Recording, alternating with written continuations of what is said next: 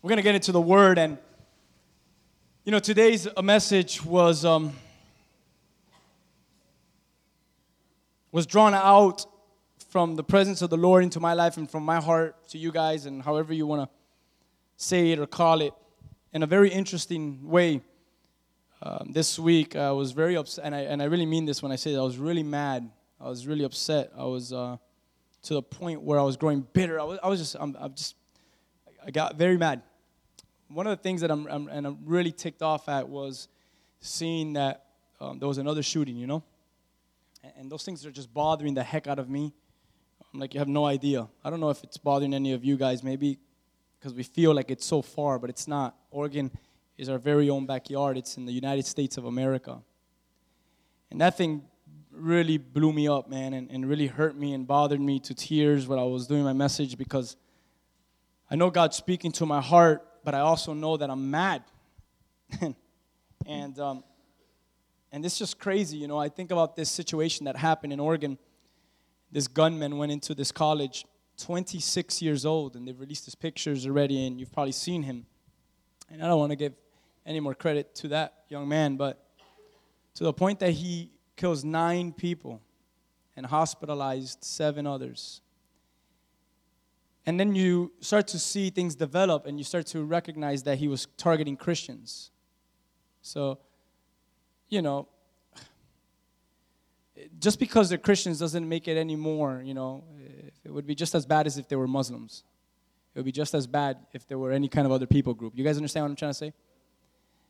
But it really did hurt me and it bothered me because I'm a teacher as well and I'm a father as well and I love students and I love people, and I see that someone could just take lives like that without any kind of care, and um, it really does break your heart. And you start to recognize what has happened to mankind, what has happened to the people that we're seeing this more frequent than not. And, and there's just other things that I'm forgetting that we could mention that have happened in the news. And um, I look at this and I say, man, where is the sensitivity of humanity? You guys know what I'm talking about? I see that there's so many people that are just not sensitive anymore. And I looked up sensitive because I wanted to make sure I preached this right in the correct way. So I looked it up and and this is what I mean that we're not aware and we're not responsive to the feelings of others. We've become insensitive. Uh, another word that we could use is we've become callous. We've grown callous. And many of you know what callous is, and some of you just think of someone that works out, their hands grow this extra skin that becomes very tough, very strong. It's a callous skin that now it stiffens whatever was sensitive. That way, when it penetrates, it doesn't have the same effect that it does before it was at its purest form. And that's where we are, and that's what's going on with humanity. And I start to recognize that all these exterior manifestations, all these actions that we're seeing are a result. And I truly, as I was in prayer and feeling all the feelings that I felt, all these actions are a result of a neglect of the interior of our being. It's, it's really an outward show of an interior neglect, wouldn't you say? It's that we are ignoring the inner man. We are ignoring the spirituality within our lives and then we're acting out physically. And what a harsh thing to do that. We see that not just in shootings, but we see that in church, in church arguments, in relationship damages, uh, damaged relationships. We, we see that at, at workplaces. I mean, it's all over that what, however we act exteriorly, it's because we are ignoring something that is more important interiorly, the spiritual man that is in every single one of us. And we neglect that. And when people act out a certain way, it's because there is a deeper problem within them. And you've heard us preach that here before. So, to solve the problems, and we're seeing it all over the news, it's not by passing laws and gun control laws. And I'm going to share a little bit of my policies to you today. Who cares if you don't agree with me? We're not going to agree with everything. It's okay. We still love you. Come back. But it's not necessarily Oh, we need to get rid of all the guns in the street. Really? They'll pick up knives, get all the out of this. They'll grab plastics and sharpen it. Trust me. Evil's out there and evil will manifest itself. It doesn't matter how you pass, whatever kind of laws you pass. If it's not with a bullet, it's with a knife. If it's not with a knife, it's with their fist. If it's not with that, it's a strangulation. It's always happened. And it will always happen. And it's going to continue to happen. It doesn't matter what laws we pass. The way that we're going to solve this problem is actually different, and here it is. I wish a president or one that is running for president would say this already and stop talking about gun control because gun control is not the problem and all these things with abortion and all that that's not the problem. There's something deeper in all those things. And the problem is is that we need to search deep within humanity and make them aware of their spiritual neglect of God. And that's where we've gone wrong. We're neglecting God and we're blaming it on laws we need a law for this and a law for that, and we need a reform for this, and we need an executive order to be signed on this. And really, what about Jesus? Why is he getting taken out of everything? Well, there's a law for that too. The heck with your laws. Put back God's laws in this land. Will it ever happen in our day? Doesn't look like it. And I don't believe scripturally it will. Oh, I love that sound. It's awesome. Parents, how many of you love that sound that you just heard? That is awesome. I hope they do that all service. No one go back there and tell them to keep it down. I hope they interrupt me the whole service. That was awesome. Man, that was good. Back to the message.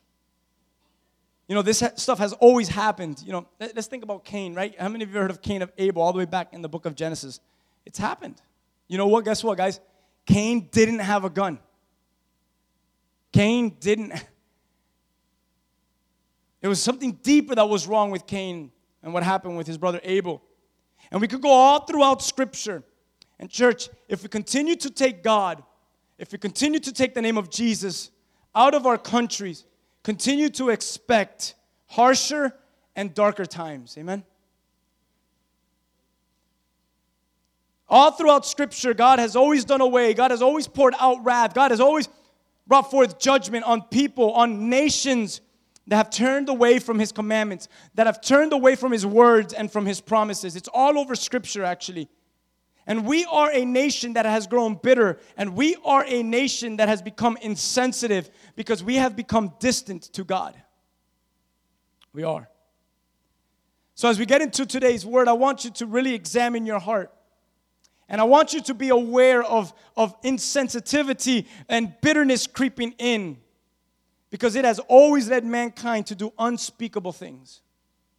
And God has always allowed, through His grace, through His mercy, time to save us and to save ourselves before it's too late.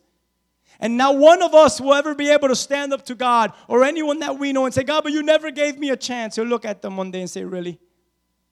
I gave you enough time to get things right. You know, I, I started to think about this message, and I think to introduce it, I want to give you a little summary, and you could turn there if you want, or in your notes, Acts chapter 5. In Acts chapter 5, we find ourselves in the first 11 to 12 verses, a story of this relationship, this couple. And the couple's name was Ananias and Sapphira. Ananias and Sapphira were a very interesting couple.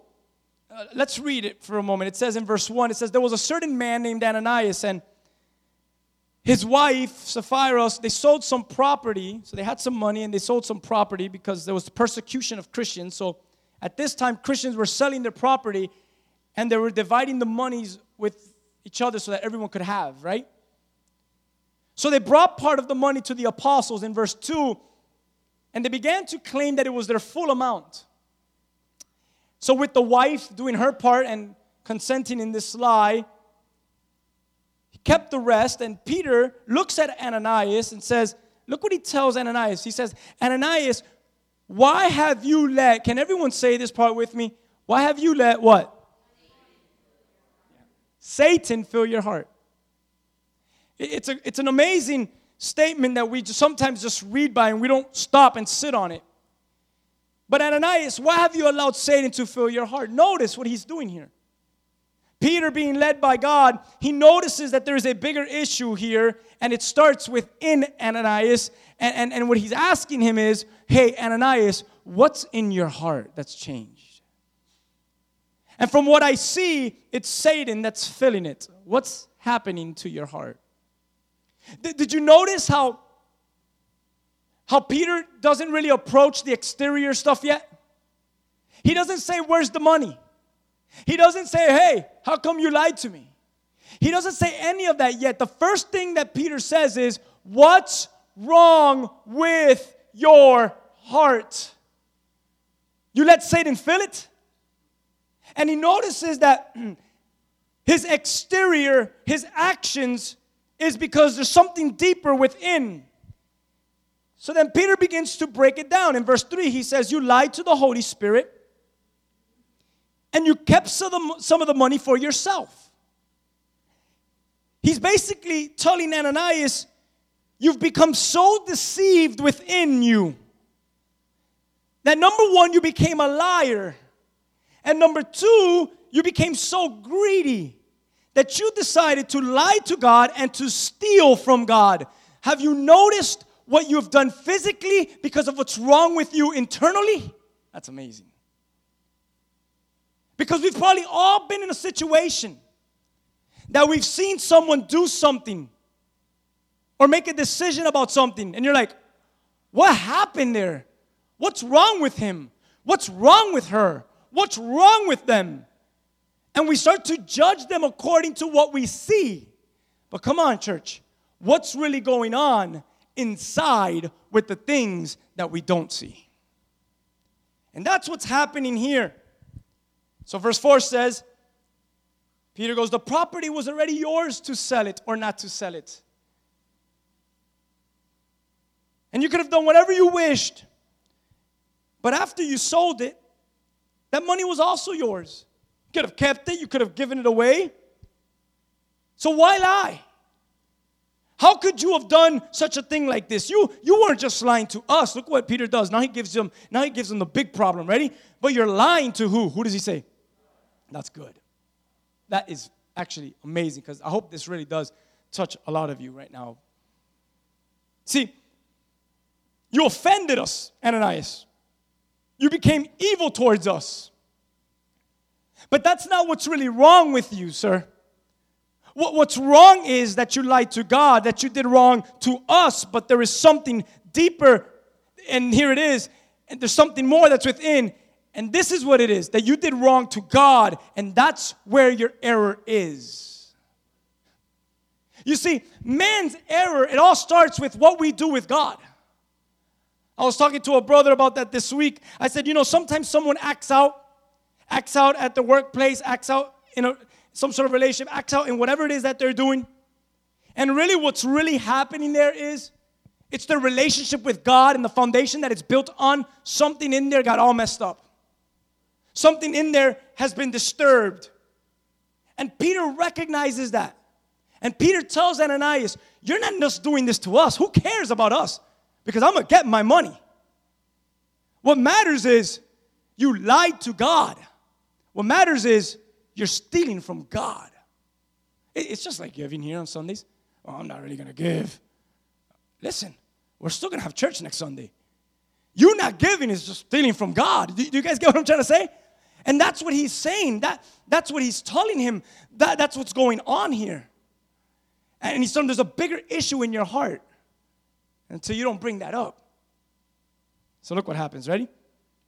So he starts to judge Ananias from his actions because of what's wrong inside. And as soon as he heard these words from Peter, look at this, look at this, guys. He fell to the floor and he died. He died. He died. Just like Cain, just like anyone else in Scripture, man, the Lord does away with the unrepentant heart that turns away from His word and from His promises. God's not going to honor that and bless that. It goes on to say that everyone who heard about this was terrified. Shoot, wouldn't you? Some of the young men got up, wrapped him in a sheet, and they took him out and buried him. And about three hours later, his wife came in. She's smiling. She's got a little purse. She's uh, she just went shopping with all that money that she just kept. Look at verse six. Some of the young men, um, sorry, verse eight and seven says about three hours when she came in, not knowing what just happened. Peter looks at her and says, um, Did you really sell that land at your price, uh, at the price that your husband said you sold it? And she looks at Peter and says, Yep, Peter, we sure did. And verse 9, Peter says, How could the two of you even think of conspiring? Look what he says next to test the Spirit of the Lord like this. Never did Peter say, You have an issue with me now. No, he put it all back on the Lord. Again, Sapphira, just like your husband, you have internal issues just like him. How sad. When I look at this couple, I say, How sad is it that the man does not know how to lead his wife? Shh, honey, you just lie to Peter. And you tell them we make this much a year. So when they check the books, they're not wondering why we don't give that much. the wife goes in on it. Okay, honey. But you know what? I wonder if the wife actually told Ananias, honey, I think you should do this. You know what, wife, is true. Because I've seen how that happens too. I don't know whether Ananias was leading Sapphira wrong or Sapphira was giving the wrong advice to her husband, but how sad this relationship breakdown is that none of them were leading each other correctly.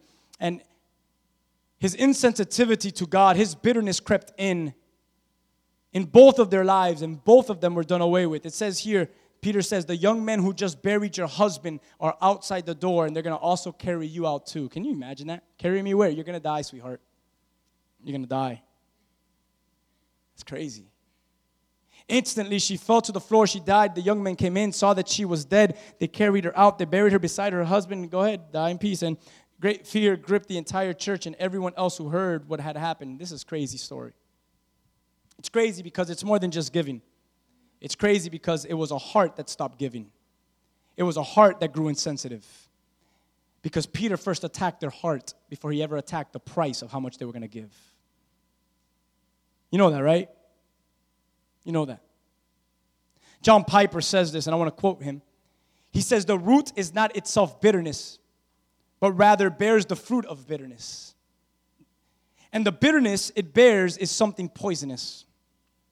The bitter fruit may be festering anger, or it may be something else.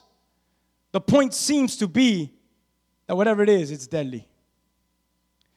So I started to think about scripture, and in Hebrews chapter 12, verse 15, the author of Hebrews says this He says, Look after each other so that none of you fails to receive the grace of God.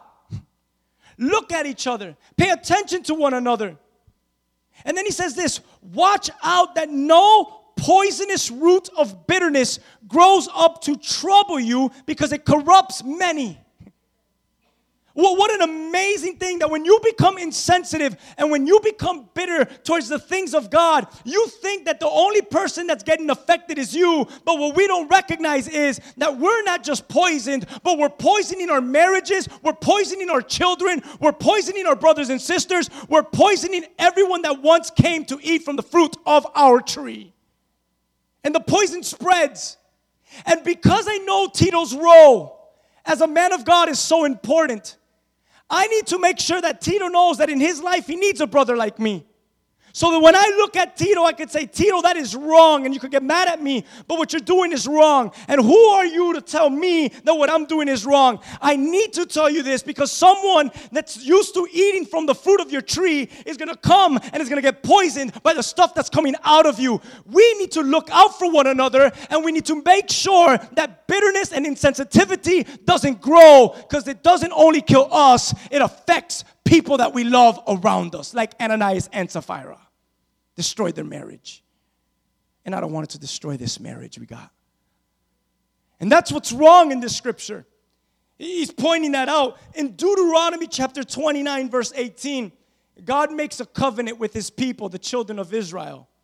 And as God makes a covenant with the children of Israel, look what he tells them. He says, I'm making this covenant with you so that no one among you, no man, no woman, no clan, no tribe, well, look what he says next, will turn away from the Lord our God.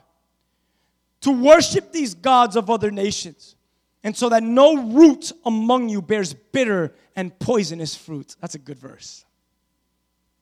God's like, I'm doing this work so just don't turn away. Don't grow bitter. Don't be insensitive. Don't let poison begin to spread in your body. Be aware of the things that you're bringing in. Be aware. You know, I looked and I introduced the gunman and, and I said, yeah, that really was horrible and that really was sad. And people's lives were taken. Come here. Did you notice how one man's poison affected nine plus seven? What is that, 16? Uh, 16? Well, I'm proud of myself. Yeah. 16 people got affected, but no, it goes more than 16 because those 16 people that got shot have families and they also got affected. Man, a multitude of people got infected because one man acted out poison. So he went into a school and he shot up nine people and shot seven more, and they're fighting for their lives in the hospital. He didn't just shoot 16 people, he also shot their mothers and he shot their fathers, and he shot their brothers and their sisters. Because that, bullet pierced every single person that loves them. You know how it started? Insensitivity in that young man's heart, bitterness in that man's heart, lost soul deep within him. So, just like Ananias and Sapphira, it affects everyone. Everyone that you do life in front of.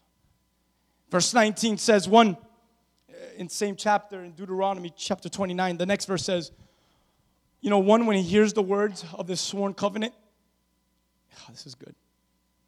He blesses himself in his heart and he says this, come here, look at this, guys. I shall be safe. I though I walk in the stubbornness of my heart, I shall be safe. Look what he says next. This will lead to the sweeping away of moist and dry alike. You know what scripture is saying here? He's like, don't, don't just think that you bless yourself in your own heart, you speak within your own heart, saying, I'm okay, I'm gonna be safe, and live within your stubbornness, and just that's the way it's going to be. I know people, watch this, that just can't forgive someone else just because they're so stubborn. What they don't recognize is all they're doing is hurting themselves.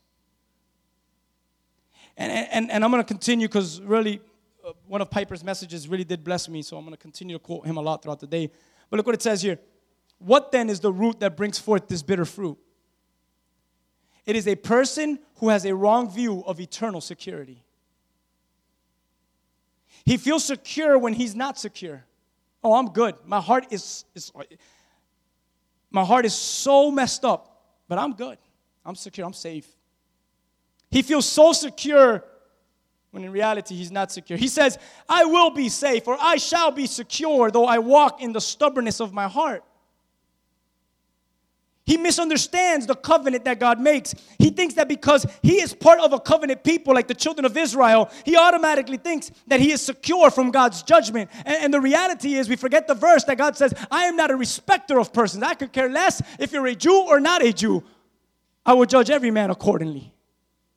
And I know how it is to be a Christian and belong part of a Christian movement and even be a pastor of a church. I sometimes automatically think I have a one way ticket to heaven because I preach every Sunday. Really? No. That doesn't mean anything. And because I might meet with you and during the week, that doesn't mean anything. Those are just things that I'm involved in. Those are just things that I do exteriorly. Who cares if I preach to you every Sunday when my heart is far from God? Who cares if I meet with you and we solve all your world's problems when my heart is wrong with God? All those things are just exterior shows, but yet inside I'm all polluted. Who cares about what I can and cannot do when inside, oh, I'm secure because I'm still part of God's people. I'm part of the church. I'm a Christian. And this part of idea in the book of Hebrews deals with destroying this idea, professing Christians. Listen to what I'm about to tell you who think they are secure because of some past spiritual experience or some present association with the Christian people.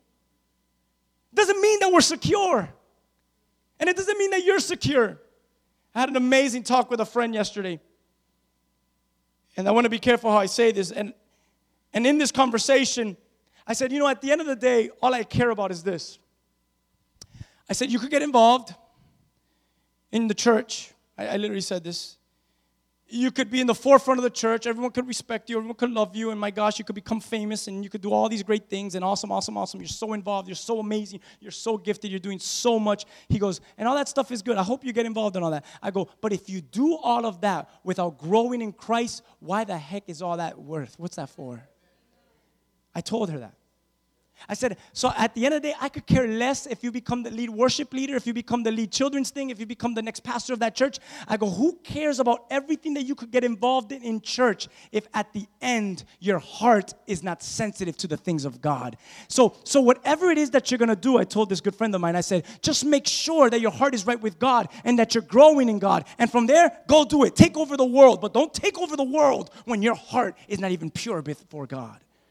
I needed to make sure I told her that. And I need to make sure I tell you that. And I need to make sure I tell me that. Because at the end, that's what it's about. And that's what the book of Hebrews is breaking down here. The aim of Hebrews is to cure Christians of this idea to cultivate earnest perseverance in faith and in holiness. And throughout Scripture and throughout Hebrews, four times it warns us not to neglect the great salvation that has been given to us, but to be vigilant in the fight of faith, lest, lest we fall away and prove that we actually had no share in Jesus. Here it is. Here's the meat of my message. Ready? I'm going to flow, flow through four Hebrew scriptures. Ready? The first one, Hebrews chapter 2, verse 3. Hebrews 2 3.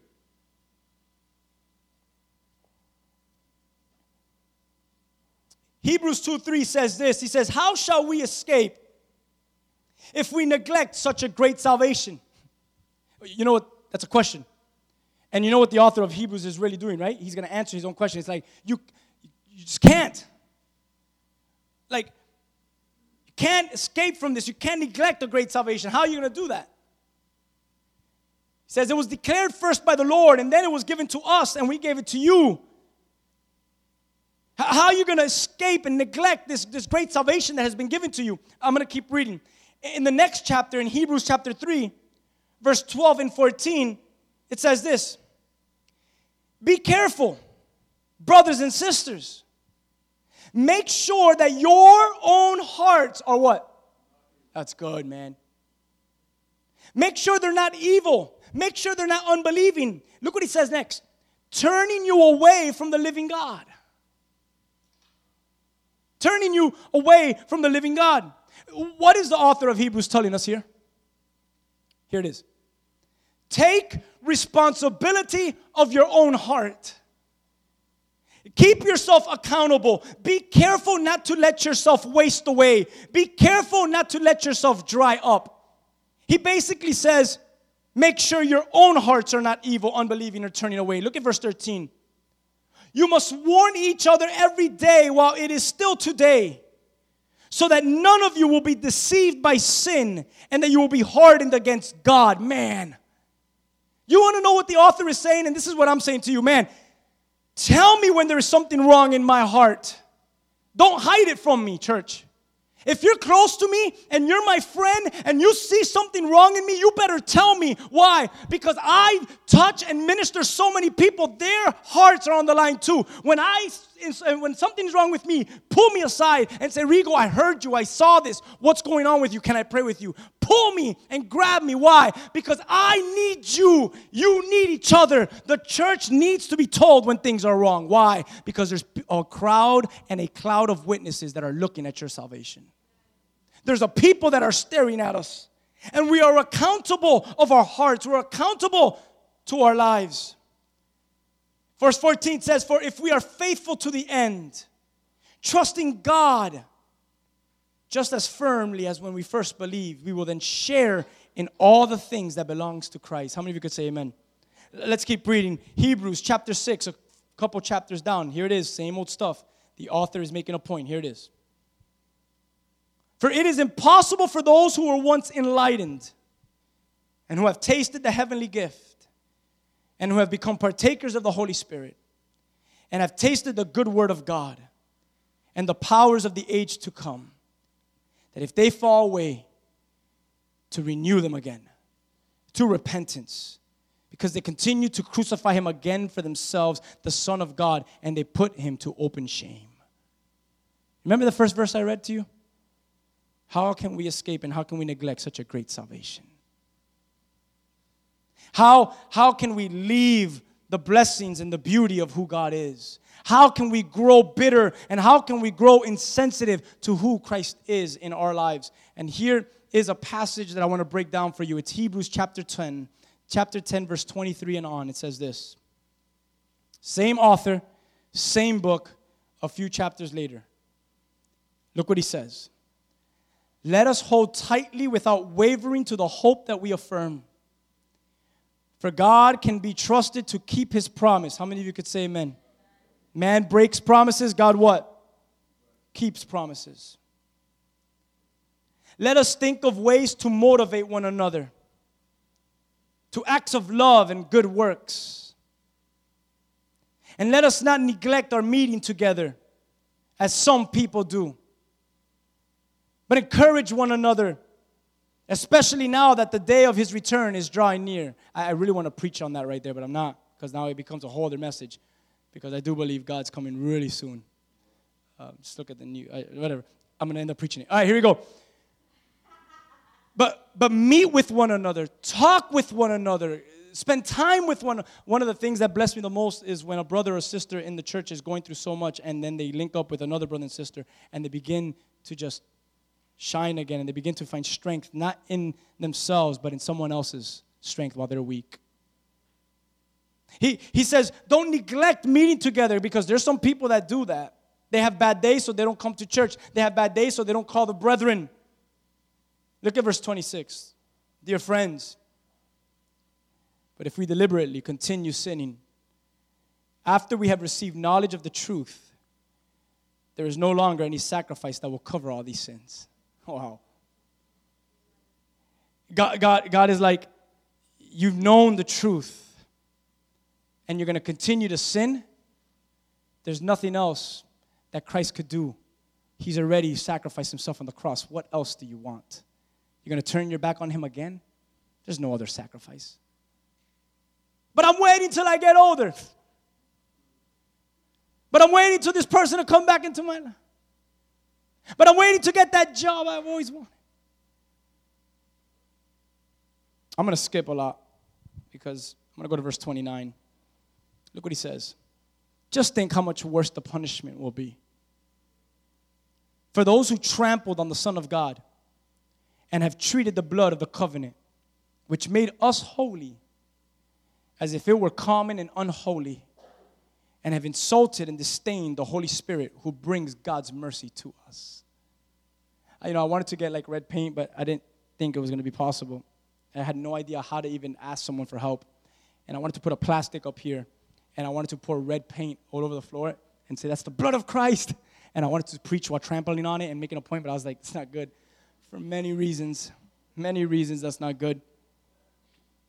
But the author of Hebrews says, How many people are trampling on his, on his blood and on his holy word, on his Holy Spirit? Church, just like Piper says, look what he says that we could cultivate earnest perseverance in faith and holiness and not neglect our great salvation, but that we would be vigilant to fight the fight of faith every day, lest we become hardened and lest we fall away and prove that we have no share in Jesus Christ. So, what are you trying to tell me, Pastor Rico? What I'm trying to tell you is this ready? Go home, or right now where you're sitting, start examining your heart. It's not worth it.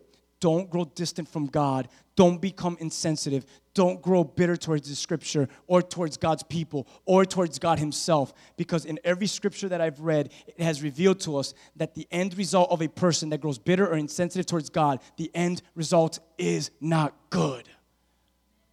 Stay pure. Stay sensitive. He goes on to say this there's a root of bitterness. So, therefore, a root of bitterness is a person. Look at this. I think it's going to be up on the, on the screen. It might not, but, but listen to me. A root of bitterness is a person or a doctrine in the church which encourages people to act. Look at this. And it treats salvation as an automatic thing that does not require a life of vigilance in the fight of faith and the pursuit of holiness. Such a person or a doctrine defiles many and can lead to the experience of Esau, who played fast and loose with his inheritance and could not repent in the end and find life. As I get ready to end in a few minutes, I started to think about this. And I said, God, I read all these verses and I'm going to read this to the church. And the last thing that I want to do, the last thing that I want to become, is become hardened. I texted a good friend that I could trust with, with inner problems of my life, and I said, Pray for me. Because it's so hard for me at times not to grow bitter. And I said, I'm really struggling in this area.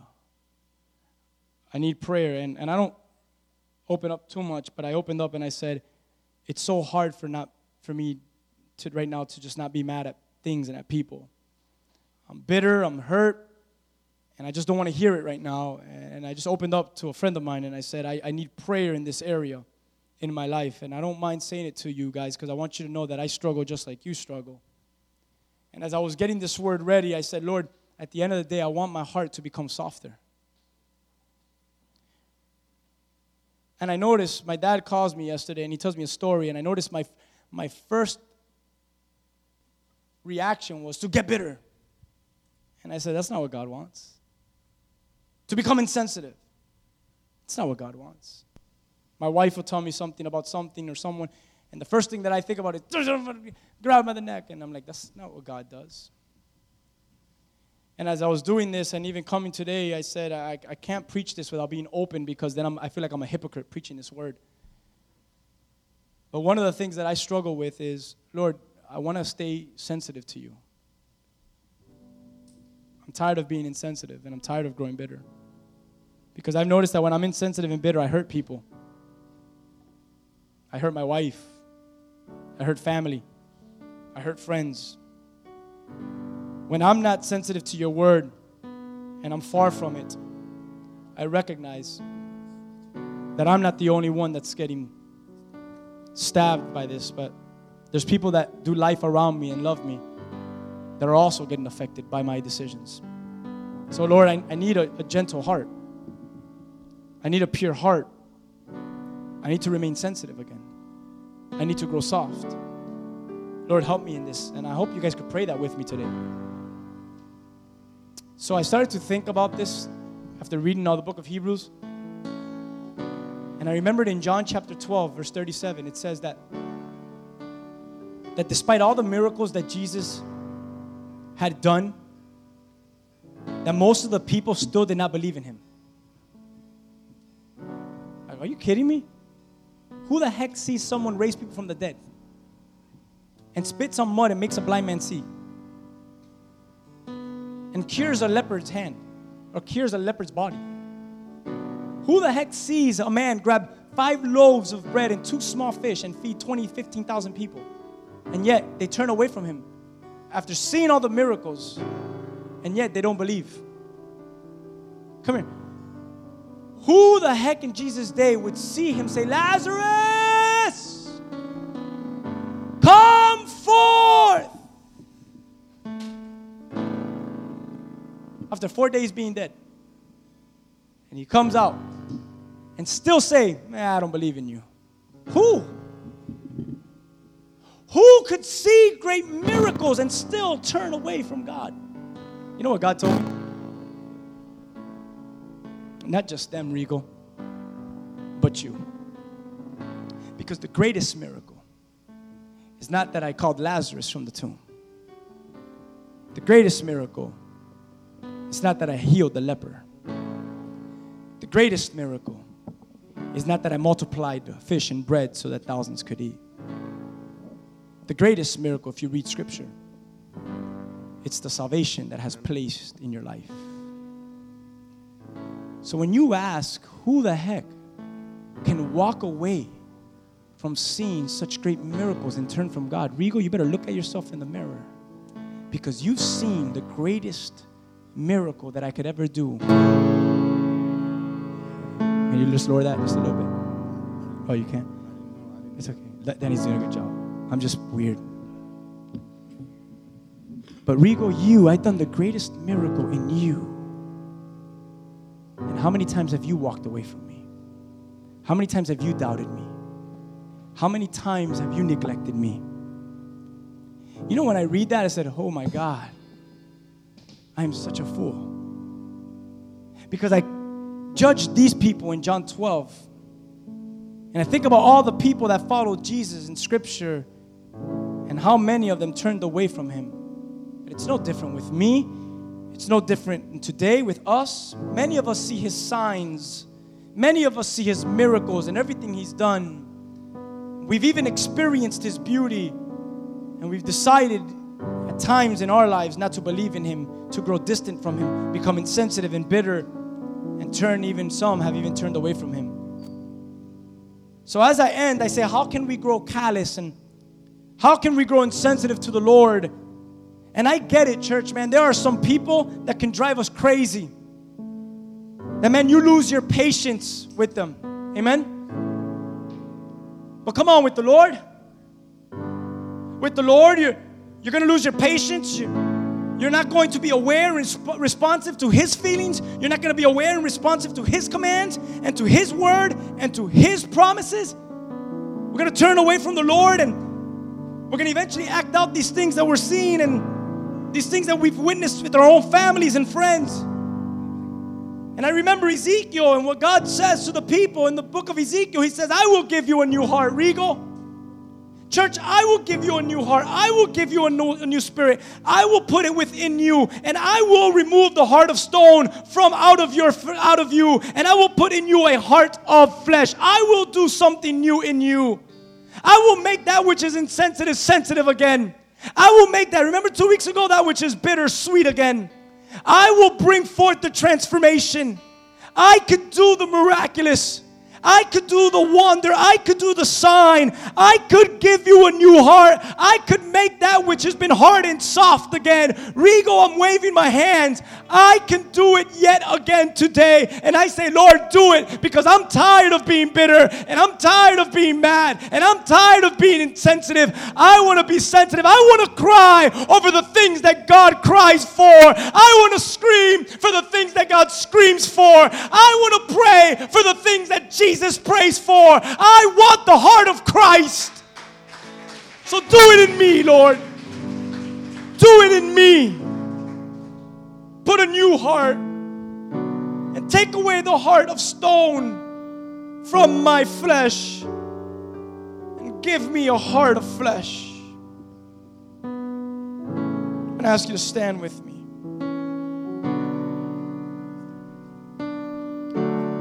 As we end, there was a young girl by the name of Anastasia Boylan. And Anastasia, she was a survivor of the shooting this past week in Oregon. One of the bullets hit her in the spine and it went down her spine. And she fell to the floor.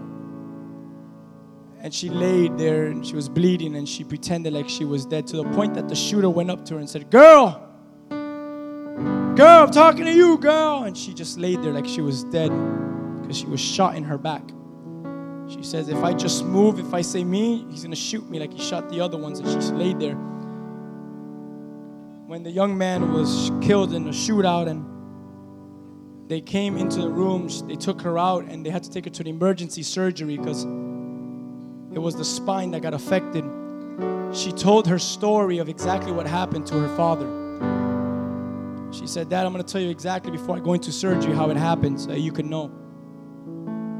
And this young girl, Anastasia, said that the gunman entered the classroom and he began firing.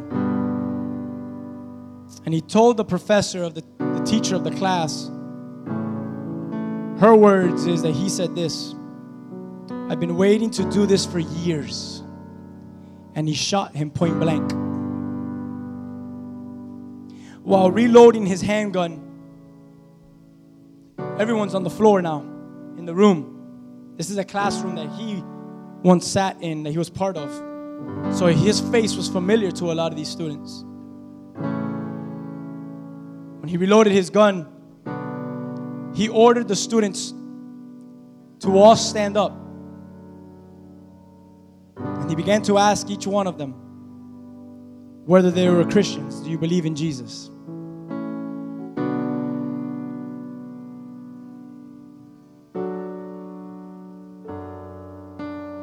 Each one of them would stand up and say, I do. I believe in Jesus. Another one would stand up, I believe in Jesus. And every time someone would stand up and say, I believe in Jesus, Anastasia says that his words were, he would say this, he said, Good. Because you're a Christian, you're going to see God in just about one second. And he would shoot them.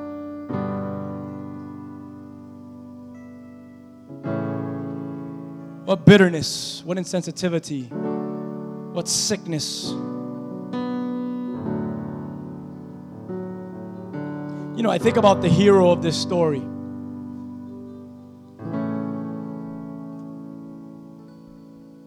The hero of this story is God. How can you say that? I couldn't. You see, I look at this story and I say the hero's God because God got the fame. God got the notoriety. God got the honor. The shooter in a writing in a journal that they found, he wanted his name to be known more than the other shooters that have happened in the past. He wanted his acts to be known, and he wanted to even do worse things than what he did in that room. And he wanted everyone to know his name, and he wanted to be known all around the world internationally. In one of his writings, he wrote that. But you know what's crazy about this story? That no one will remember that shooter's name in the days to come, because I don't even remember it now. That poor soul. He thought he was going to become famous and he thought his face was going to be all over the news and everyone was going to remember him forever. But no one's going to remember that shooter in a few days. But what will be remembered is that that a group of people stood up and said, "Yes, we believe in Jesus." What will be remembered is that Christ meant so much to a group of people that they put their lives on the line for Jesus. In the midst of evil, we saw such purity. In the midst of darkness, we saw so much light. In the midst of what is disgust, we saw something so beautiful. What makes people stand pure in the midst of evil? I know what it is, church. It's a new heart. It's one of flesh. It's without bitterness. It is one that is sensitive to the Lord. It is one that says this It is better for me to stand up and die for Jesus than for me to lay down in blood and neglect Him for loving me. Yes, I believe in Jesus. I don't know how those seven did it. And I don't know how they got bold to say, Shoot me if you have to, but I won't deny Christ. But I bet it goes deeper than anything else that we know. I know it goes deep into their hearts. I know that they didn't take off their eyes off Christ. There was bullets flying in the room, but they stood up with purity and said, "Shoot me if you may, but man, I will stand for Jesus though you shoot me." That is amazing and that is powerful. And all I could say is, "Lord, I want a heart like theirs. Because I'm the one that always says, well, if someone comes in, I'm going to shoot them first. And if someone does this, then I'm going to make sure I kill to protect my family. How about if I say son, wife, daughter, family, friends? If someone stands in the midst of us, you don't fight back, but you love back. And you tell them Jesus loves them. And if it takes your life, it takes your life. Christ went for the cross for you. What will you do for Jesus Christ? Fight for Jesus with your life. Fight for Jesus in your heart. Fight for Jesus with purity. Stand up, declare Him, and have a pure heart before the world. That's it. I want that heart, God. I long for this heart. So the man is dead. He's known as a sick person. And all over the world, people recognize that Jesus still lives in the midst of a college shooting. Jesus still lives. That boy that went to that church and shot those people praying in the service, what's his name? But you do know that he shot a church. You do know that he shot some Christians praying. And you do know that one of the family members of one of the ones that got killed forgave them and said, I just want him to know Christ and I forgive him with the love of Christ, though he killed my family member. He didn't win there either. God will always have the honor, God will always have the glory. It wasn't even about the seven that stood up and said Jesus, it was about God still being glorified in the midst of death. And, church, He could be glorified in the midst of death and in the midst of life in you if you continue to be sensitive, if you continue to be pure to the Lord and to His Word. Don't grow bitter. Don't grow insensitive. Change the world one person at a time because of the health of your soul and the health of your heart. You want revival? Don't worry about preaching in the mountains into the valley. You want revival? Go home today, go eat dinner with your family, and wash one of their feet with love. Wash their souls with grace, and just have a conversation about them. Tell them how you love them and how you forgive them. Sometimes the biggest distraction is you preaching about Jesus all the time and not living like Jesus all the time. Begin to live pure and don't just speak what is pure, and you'll start seeing revival in the midst of your life. It starts with your heart. Let's worship Him. Come on, worship Him. If that's you right now, say, Lord, change my heart. Lord, redeem my heart. Make it pure. Lord, do a miracle. Church, worship. Give your heart. I lift your name. Lord, make it pure.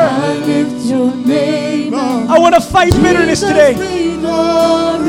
Today I fight insensitivity. Make me pure. Make me sensitive. I lift your name up. Jesus be glorified. I lift your name up.